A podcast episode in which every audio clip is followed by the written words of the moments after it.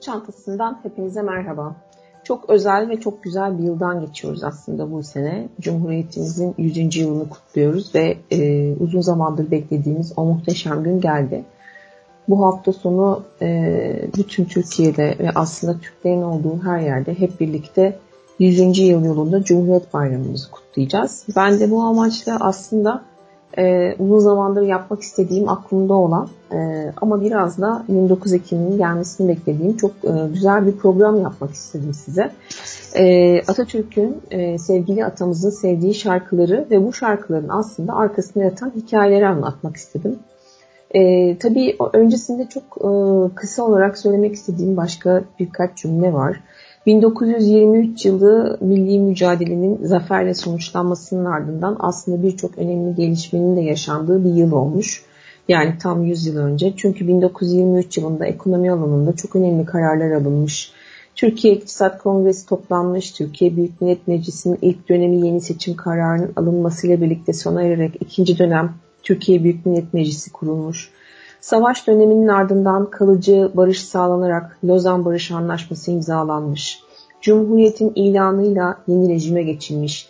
Ankara yeni Türkiye Cumhuriyeti'nin devlet başkenti olarak seçilmiş ve tabii ki İstanbul düşman işgalinden kurtulmuş ve hem iç hem de dış politikada e, şu an burada vaktimizin yetmeyeceği kadar çok olaylar cereyan etmiş. Dolayısıyla 1923 yılı gerçekten çok ama çok önemli bir yıl. E, Türk milletinin tarih yolculuğundaki varoluş mücadelesi Cumhuriyet'in ilanı ile de aslında taçlanmış.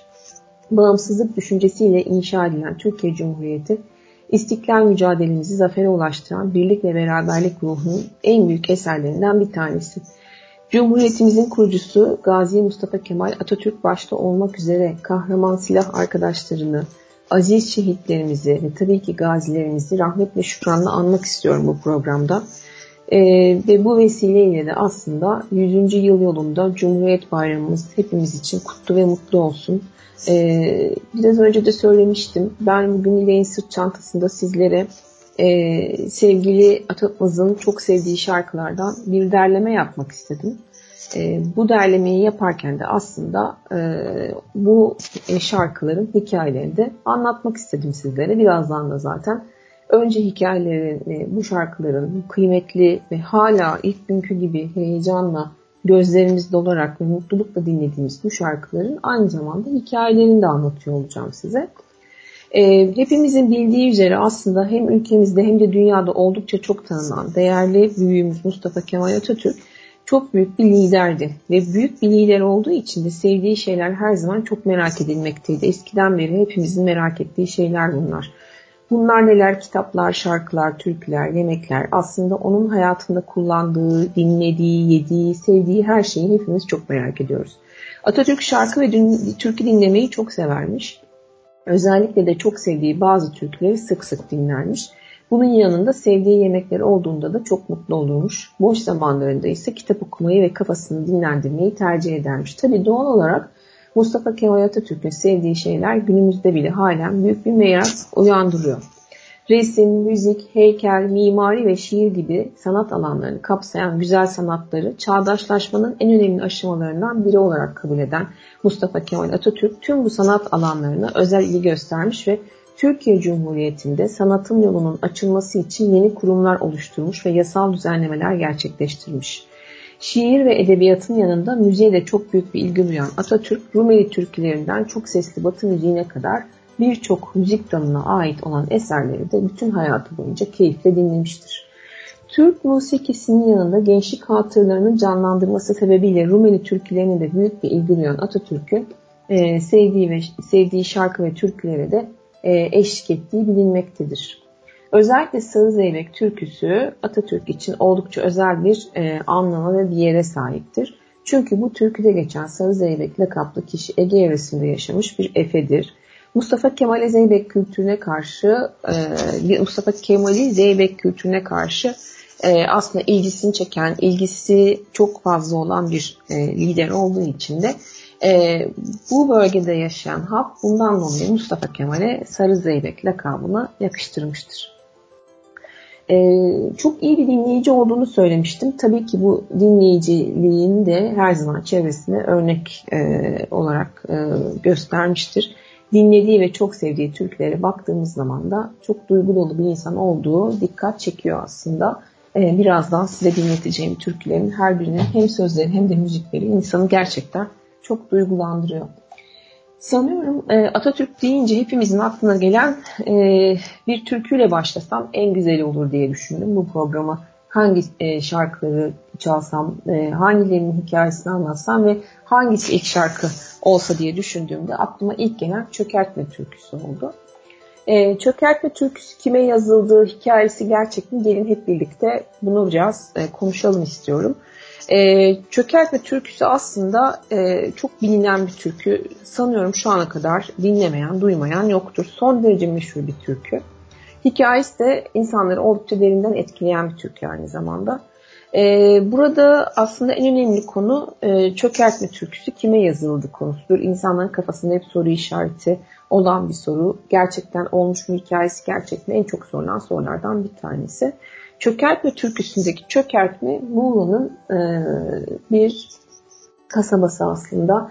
Muğla'nın Milas ilçesine bağlı e, bir yer. E, dolayısıyla da öncelikli olarak e, çökertme gerçekten var olan bir yer. Çökertme türküsünün hikayesindeki baş kahramanlar Halil Efe ve İbrahim Çavuş'tur. Van'dan Bodrum'a gelen bir ailenin oğlu olan Halil bir namus meselesi yüzünden kız kardeşini öldürmek zorunda kalmıştır. Bu nedenle de hayatını kaçak olarak devam ettirmektedir. İstanköy'e gidip gelerek kaçakçılık işiyle de uğraşmaktadır. İbrahim Çavuş ise Halil'in en yakın arkadaşıdır. Halil Rumlar tarafından ihbar edildiğinde tutuklanır ve 7 yıl kadar cezaevinde kalır. Bu nedenle de Rumlara karşı bir düşmanlığı vardır. Türküde adı geçen Hafize ise kaymakamın evinde hizmetçilik yapan bir kişidir ve güzelliğiyle kasabada adından oldukça çok bahsedilmekte olan bir genç kızdır. İbrahim Çavuş ilk olarak Hafize'yi kendisine ikinci eş olarak almış ancak tepki çekince geri bırakmıştır. Efeler tarafından daha kaçırılmıştır. Annesi gibi Hafize de artık çengicilik yapmak zorunda kalmıştır. Bir zaman sonra adı artık Çakır Güssüm olur. Daha sonraki zamanlarda ise Halil Güssüm'e aşık olur. Bunun yanında hem Efeler hem de Kaymakam onların peşine düşer. Halil ve Güssüm aylarca kaçarlar ve bu kaçış sırasında da durakları çökertme olur. Burası günümüzde Yalıkavak'taki marinanın olduğu yerdir. Halil ve Güssüm buradan adalara kaçmak isterler. Bir Rum denizci teknesi Halil ve Güssüm'ü alırlar, alır. Rum denizci Halil Efe'yi havaların iyi olmadığını ve kendilerinin Aspat'ta kalmaları gerektiğini söyler. Halil Efe de bunu kabul eder ancak denizci ikisini de ihbar eder. Kaymakam ve askerler oldukları yere gelirler. Açılan ateş sırasında Halil Efe yaralanır. Sonra da kaymakamın emriyle ne yazık ki bu olarak öldürülür. Gülsüm başta olmak üzere tüm Bodrum bu olay üzerine yasa boğulur ve sonrasında da bu türkü ortaya çıkar. Hemen her türküde olduğu gibi çökertme türküsünde de geçen olayların gerçek olduğu e, üzerine durulmakta. Günümüzde hala oldukça popüler olan bu türkünün hikayesi üzerine tabii ki zaman içinde birçok dizi ve filmde çekilmiş ve çekilmeye de devam ediyor. Oldukça hüzünlü bir hikayesi olan türkünün popüler olması da aslında son derece etkin bir konu bu diziler ve e, filmlerden dolayı, dolayı. Hikaye aslında 20. yüzyılın başlarında ortaya çıkmıştır.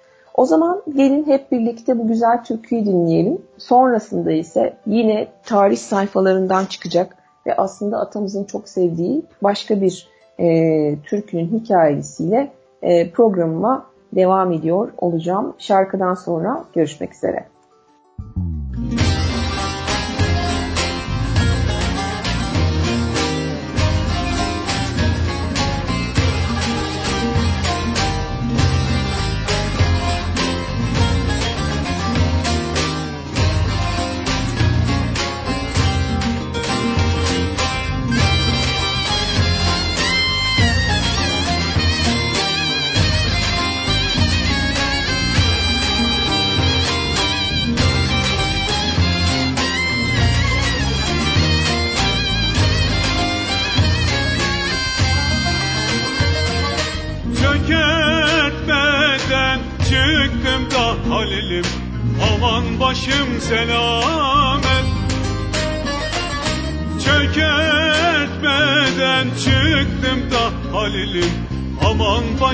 Selamet Vites'te yalısına varmadan Halil'im aman koptu kıyamet. Vites'te yalısına varmadan Halil'im aman koptu kıyamet. Arkadaşım İbrahim Çavuş Allah'ıma emanet. Arkadaşım İbrahim Çavuş Allah'ıma emanet. Burası da asfalt değil Halil'im aman vites yalısı Ciğerime ateş saldı Belli kurşun yarası Burası da asfalt değil Halil'im. Aman vites yalısı Ciğerime ateş saldı Belli kurşun yarası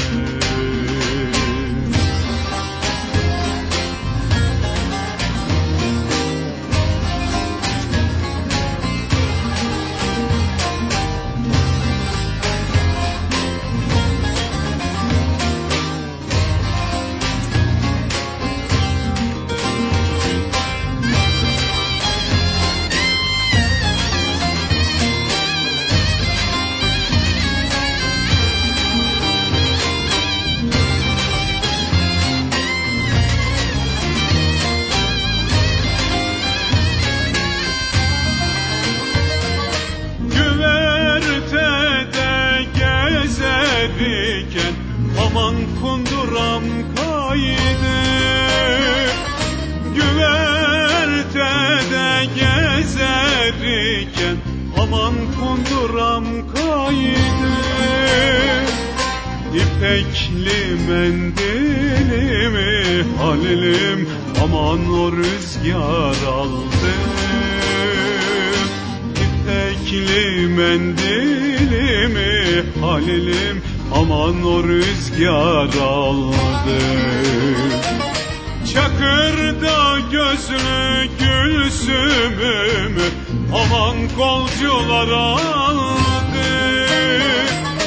Çakırda gözlü gülsümümü Aman kolcular aldı.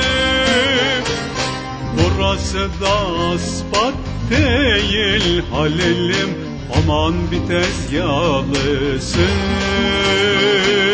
Ciğerime ateş saldı Telli kurşun yarası. Burası da aspat değil halilim Aman bir tezgahlısın Ciğerime ateş saldı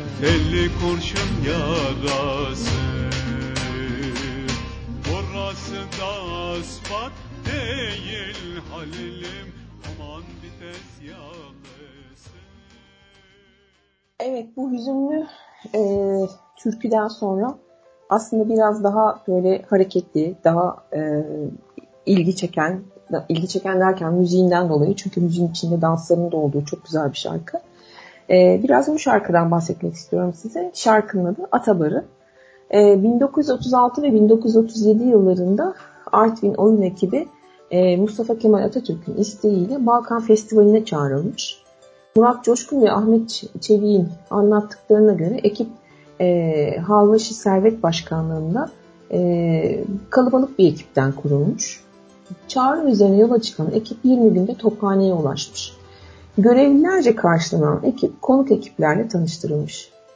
Mustafa Kemal Atatürk 40 gün 40 gece süren eğlenceleri hepsini özellikle izlemiş ve Dolmabahçe Sarayı'nda yapılan bu gösterilerin olduğunda, olduğu zaman e, halk da davet edilmiş ve tabii ki her taraf hınca insan dolu olmuş.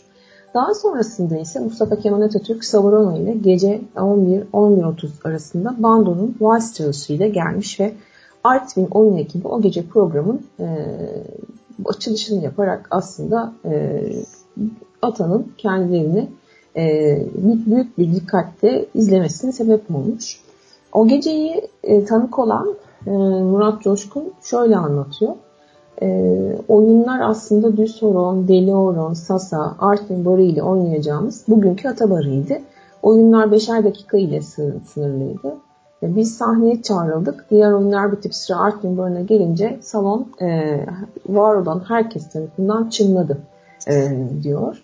E, öteden beri Mustafa Kemal Atatürk'ü izliyordum. Yerinden kalktı, piste doğru ilerledi. E, Hüseyin Gürel'in e, ve Ziver e, Paşa'nın arasında oyuna girdi. Tabii ki Mustafa Kemal Atatürk'ü gören diğer büyükler de kalktılar. Oyuncular hemen hemen 25-30 kişi oldu. Daha sonrasında ise Atanın oyununa e, çalgı çakmak, çalmak çok zor olduğundan e, bu oyun aslında e, birden fazla kere çalınarak 20 dakika sürmüş. E, dolayısıyla da gösteri herkes tarafından e, inanılmaz derecede e, beğenilmiş ve herkes ata e, barını çok sevmiş. E, daha sonrasında ise e, Artvin'e dönüş sırasında e, vali, dönemin valisi o akşamla ilgili gezi izlenimlerini dinlemek üzere ekibi toplamış ve e, ekip de aslında o gece neler yaşandığını ve atanın kendilerine nasıl ilgi gösterdiğini anlatmışlar. E, işte bu izlenimlerin verdiği duygu ve düşünceyle bu dansın adına yani bu folklorik dansın adına e, Mustafa Kemal Atatürk'ün adıyla özle, ölmezleştirilmesi ve valinin de e, tabii ki bu konuda önerek olmasıyla birlikte e, oyunun e, adının değiştirilmesine karar vermişler. Ve oyunun adını e, Artvin Barı olan oyunun adını Atabarı olarak ölümsüzleştirmek istemişler. E, da, da, yani bununla ilgili olarak da tabii ki e, Mustafa Kemal Atatürk'ten bir onay almadan e, yollarına devam etmek istememişler ve bu isteklerini e, Ata'ya bildirmişler. Ata da tabii ki uygundur, muvafıktır şeklinde bir cevap vermiş. E, dolayısıyla e, Artvin Barı olan oyunun adı o günler yaşayanların anlatımıyla Atatürk'e atfen Atabarı olarak değiştirilmiş. Tabi bu oyun istediğiniz kadar çoğalarak e, hem zamanı hem süresi e, sayı sınırı olmamasından dolayı uzayabiliyor. Kız erkek, karma ekipler, sadece kızlar ya da sadece erkeklerden oynanabiliyor. E, oyun genel olarak sağ yay üzerine yarım daire, başlangıç ve bitişte ise düz çizgi halinde oynanıyor. E, oyun tabii ki halen e, bu şarkıyla beraber günümüze kadar geleneksel formlar içerisinde sergileniyor ve çok da ilgi gören e, bir oyun. Müziği de çok güzel. E, oldukça da hareketli. E, ben ne zaman Atabarı'nı duysam e, şarkı bittikten sonra bile hala dilimde bir tını olarak kalır e, ve ister istemez eğer oturuyorsam elimle eşlik ederim. Eğer ayaktaysam e, bir e, hareket edip e, dans etmek e, insanı gerçekten mutlu hissettirebiliyor. O zaman gelin hep birlikte Atabarı'nı dinleyelim ve e, Atatürk ve arkadaşlarını bir kere daha analım.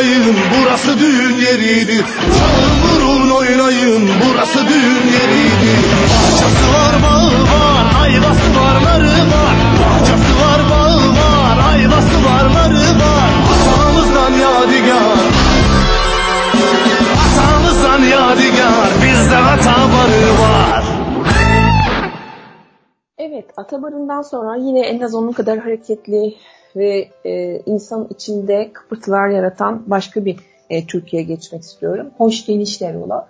E, bu türküde yine benim böyle çocukluğuma döndüğüm zaman aslında e, o zaman tabii şimdiki gibi sosyal medya ve e, işte her an ulaşabileceğiniz bir YouTube olmadığından dolayı e, televizyonda çıktığında gerçekten çok severek dinlediğim, radyoda çaldığında e, böyle yine içimden hep böyle bir kıpır kıpır hareketin geldiği türkülerden bir tanesiydi. Bu türkünün hikayesine gelince aslında şöyle diyebiliriz. Kars ve çevresiyle ilgili müzik, folklor ve kültür üzerine araştırma, derleme ve kitapları bulunan hem gazeteci hem de yazar Salih Şahin, Kars'ın meşhur Hoş Gelişler Ova türküsünün doğuşunu ve geçirdiği evreleri oldukça uzun zamanlar harcayarak dile getirmiş. Salih Şahin bu türkü aslında Enver Paşa için düzenlenmişti. Enver Paşa'nın gelmemesi nedeniyle de daha sonra Atatürk için uygulandı diyerek e, hikayenin başlangıcını aslında anlatmış. 1918 yılında Enver Paşa'nın Kars'a geleceğini haber alan yöre halkı hazırlık yaparken bir besteyle kendisini karşılamaya karar vermişler. 9. Koy Ordu'nun Rusça tercümanı Yusuf Arpaçay'ın babası e, Gümbüllü Hacı Mehmet Ağa tarafından Hoş Gelişler Ola türküsünün sözü yazılmış. Revanlı akordeoncu Mehmetoğlu Seyit Adam tarafından da bestesi gerçekleştirilmiş. Ancak ne yazık ki talihsiz bir e, durum gerçekleşmiş ve Enver Paşa Kars'a gelememiş. 6 Ekim 1924 tarihinde Ulu Önder Mustafa Kemal Atatürk'ün Kars, Kars'a gelişiyle Türkiye Atatürk'e e, uyarlanmaya karar verilmiş. Kars'ta gazeteci Mehmet Tükel ile akordeoncu Tığ Ozşen Yüzen ise Türkiye'de Atatürk'e uygun olacak şekilde bir takım ufak tefek değişiklikler yapmışlar. Daha sonra ise 6 Ekim 1924 tarihinde eşi Latife Hanım ile trenle Kars'a gelen Ulu Önder Mustafa Kemal Atatürk Kars garında bu oyunlu Türkiye ile karşılanınca çok duygulanmış. Gecede Atatürk ve kurmayları için ordu evinde bir gece düzenlenmiş. Hoş Gelişler Ola türküsü gecede de yeniden oyunlu hale, e, oyunlu bir şekilde sunulmuş. Ekibin başında Kars'ta tanınmış tiyatrocu Settar lakaplı Settar Güldür'ün kızı e, Gülçehre Güldür oynuyormuş. Türkülü oyunun sonunda e, koynundan çıkardığı Türk bayrağını Atatürk'e sunmuş. Ulu Önder Mustafa Kemal Atatürk de Gülçehre Askeran'ı ödüllendirmek istemiş. Ekibe çeşitli hediyeler verilirken Gülçehre Hanım'a da şimdiki Merkez PTT binasının karşısındaki evin bulunduğu arsa Atatürk'ten armağan edilmiş. O günden sonra bu türkülü oyun sonunda hep Türk bayrağı çıkarılması bir gelenek halini almış. Tabii ki türkünün sözünde zaman içinde bir takım ufak tefek değişiklikler olmuş ve türkü hala ilk günkü gibi bir heyecanla, neşeyle ve tabii ki aynı zamanda danslarla söyleniyor. E, o yüzden e, ben de diyorum ki hadi gelin hep birlikte bu güzel türküyü dinleyelim. Buyurunuz efendim.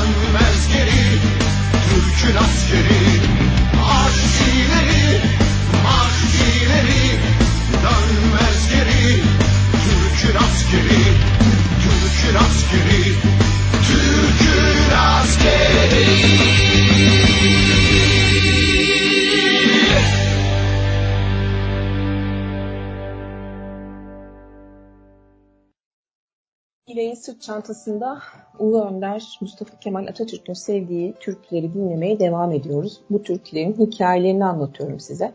Bu vesileyle de e, Cumhuriyetimizin 100. yılını hepimiz için tekrar kutlu ve mutlu olmasını diliyorum. Şimdi aslında yine hepimizin e, iyi bildiği ve e, çok sevdiği başka bir türkünün hikayesini size anlatmak istiyorum. Türkümüzün adı Sarı Zeybek. E, biliyorsunuz Atatürk Cumhuriyeti kurarak sosyal devrimleri tamamladıktan sonra kadınlarımızın da sosyal hayattaki yerlerini bir an önce almalarını istiyordu.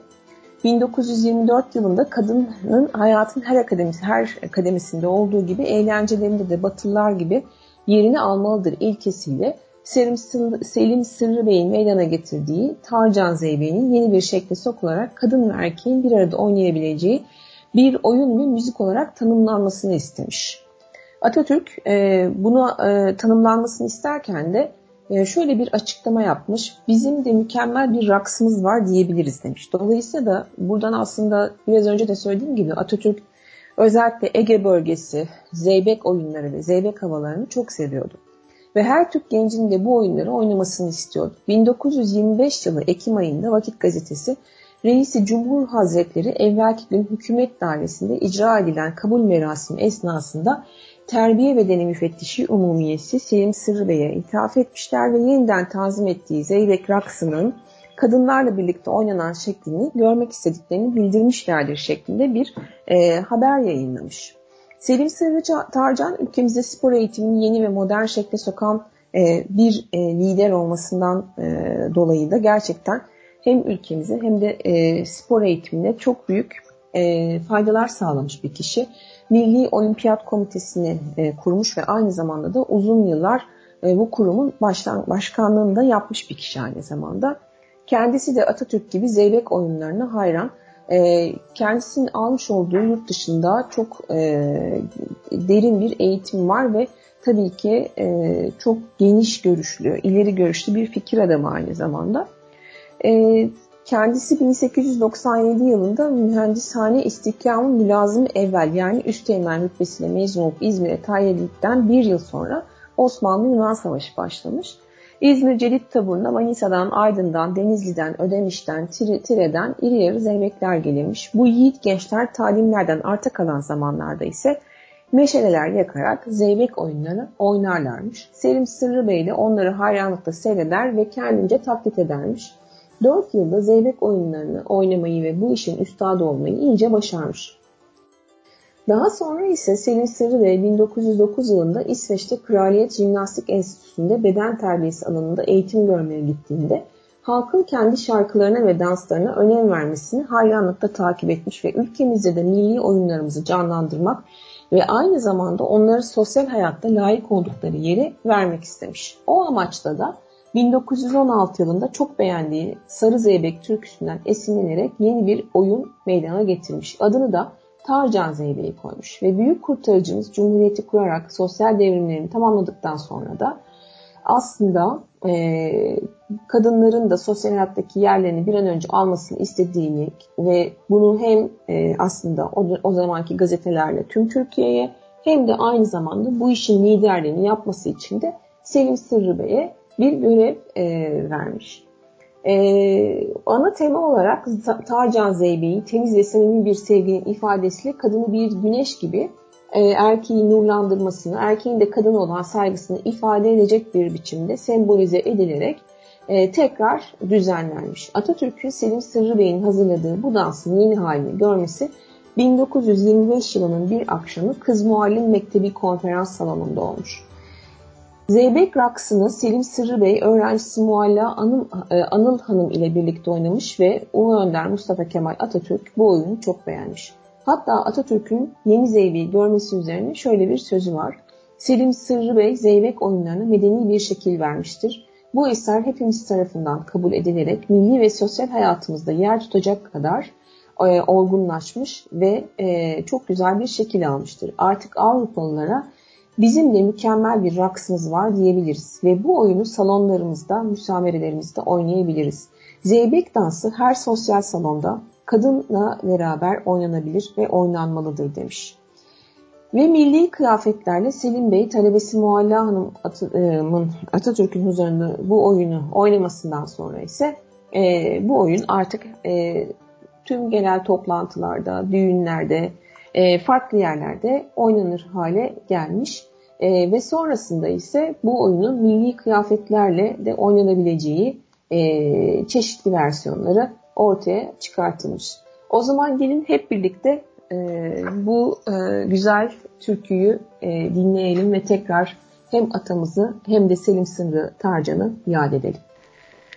Sarı zeybek aman şu dağlar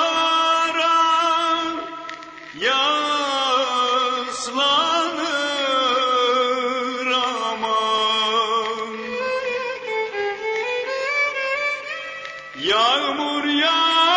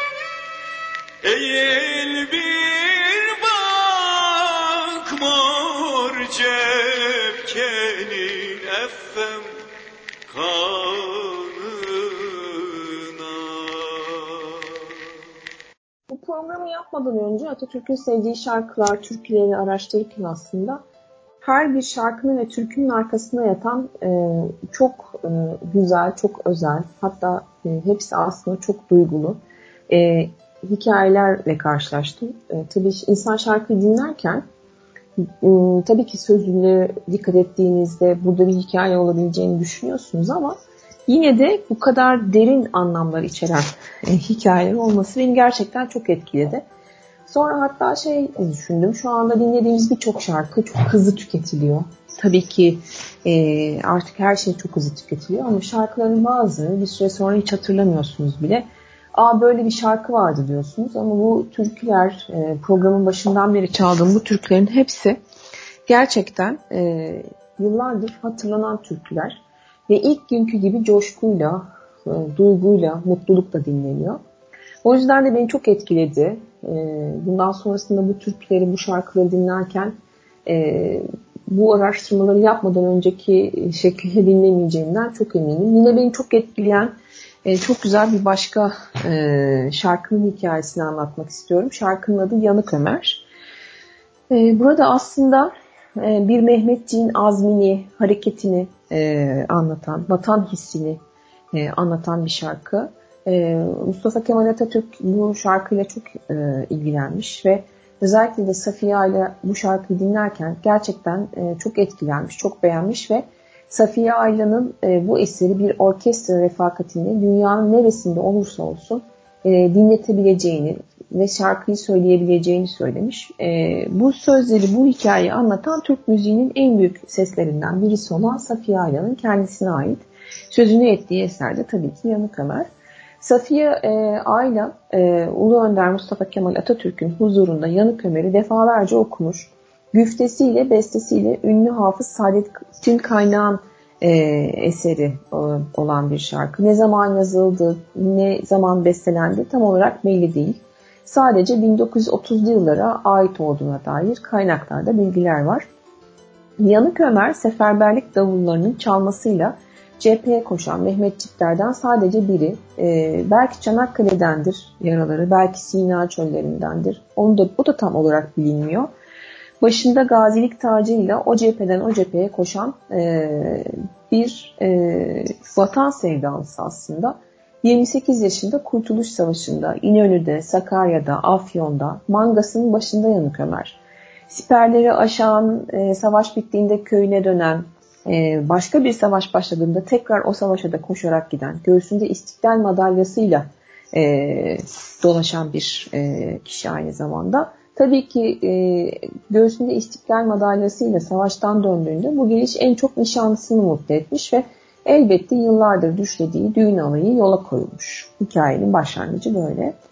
Safiye Ayla bu şarkıyı atan huzurunda defalarca okumuş. Ee, ama biraz önce dediğim gibi e, Gazi Mustafa Kemal Paşa'nın ise bir hayali varmış bu şarkıya dair. Safiye Ayla'nın Yanık Ömer'i batı formunda bir orkestra eşliğinde söylemesi. Safiye Aile bu arzuyu adeta bir vasiyet olarak kabul etmiş ve 1981 yılında yani Atatürk'ün doğumunun 100. yılında e, bu vasiyetini gerçekleştirmiş. Bütün masrafları cebinden karşılayarak bestenin orkestrasyonunu Muammer Sun'a yaptırmış. Cumhurbaşkanlığı Senfoni Orkestrası eski eşliğinde bir kayıt e, aldırmış. Fakat ne yazık ki planı bastıramamış. Radyo ya da televizyonda okuyamamış.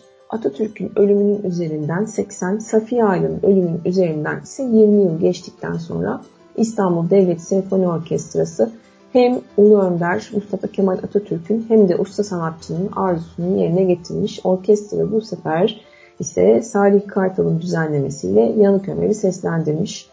E, bu orkestranın şefliğini Cihat Aşkın gerçekleştirmiş. Mikrofonda ise Duru sesiyle Dilek Türkkan varmış.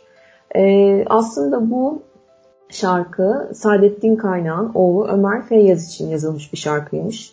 Yanık Ömer yani kendi oğlu Ömer 1931 yılında doğmuş. Ee, Ömer evde küçük bir kaza geçirmiş, vücudunda yanıklar oluşmuş. Oğlunu Yanık Ömer diye e, avutan bestekar babaya e, öyle bir ilham gelmiş ki böylesine anlamlı bir şiir ve şarkı ortaya çıkmış ve böylesine yanık bir beste oluşmuş aslında. Daha sonra bu beste yıllar yılı form değiştirerek bugüne kadar Türkiye'yi duygudan duyguya sürükleyen bir şarkı olmuş. E, artık bu şarkı ne zaman dinlense, ne zaman söylense, ne zaman sunulsa Cumhuriyet insanın bu toprakları vatan yapan Mehmetçiklerine bir saygı duruşu olarak söyleniyor ve çalınıyor.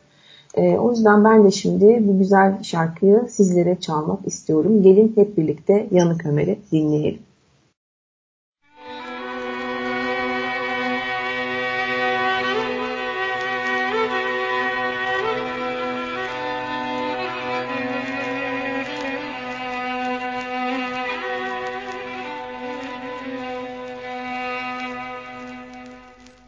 Yanık Ömer her savaştan bir yara taşı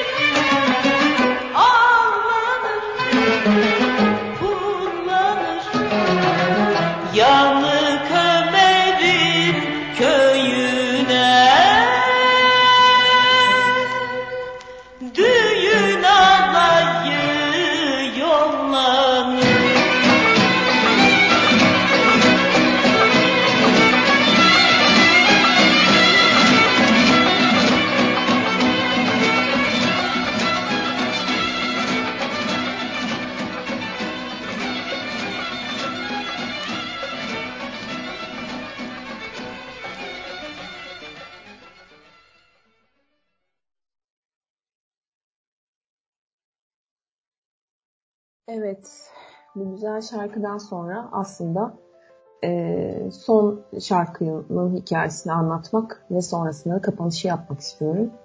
E, Zobalarında Guruda Meşe Yanıyor FM adlı bir türkü bu.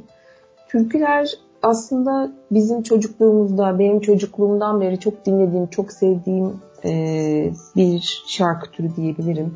Çünkü benim neslim, benden daha önceki nesil ve aslında geriye doğru baktığımız zaman birçok nesil türkülerle büyüyen bir nesil. Hatta e, ben de dahil olmak üzere ilk türküleri radyolardan dinledik. E, sevinçleri, acıları, özlemleri, gurbetleri, ayrılıkları, kavuşmaları e, hep türkülerle e, dile getirdik. Türkülerle birbirimize söyledik. Türkülerle yaşamanın ne demek olduğunu mısralarda, seslerde, sözlerde hep hissettik. Dolayısıyla da türküler aslında bir döneme damgasını vurmuş ve birden fazla neslin gerçekten çok etkilendiği bir e, müzik türü. Daha aranjman, Türkçe sözlü müzik, pop, arabesk, rock, müzik e, ya da rap bu kadar yayılmamıştı bir dönem. Dolayısıyla da Türklerden e, bu ülkenin insanlarını anlama, dinleme e, şansına sahip oluyordunuz. Dağıyla, taşıyla, bozkırıyla, ovasıyla, yaylasıyla, tarlasıyla, bahçesiyle her şey Türklere konu olabiliyordu.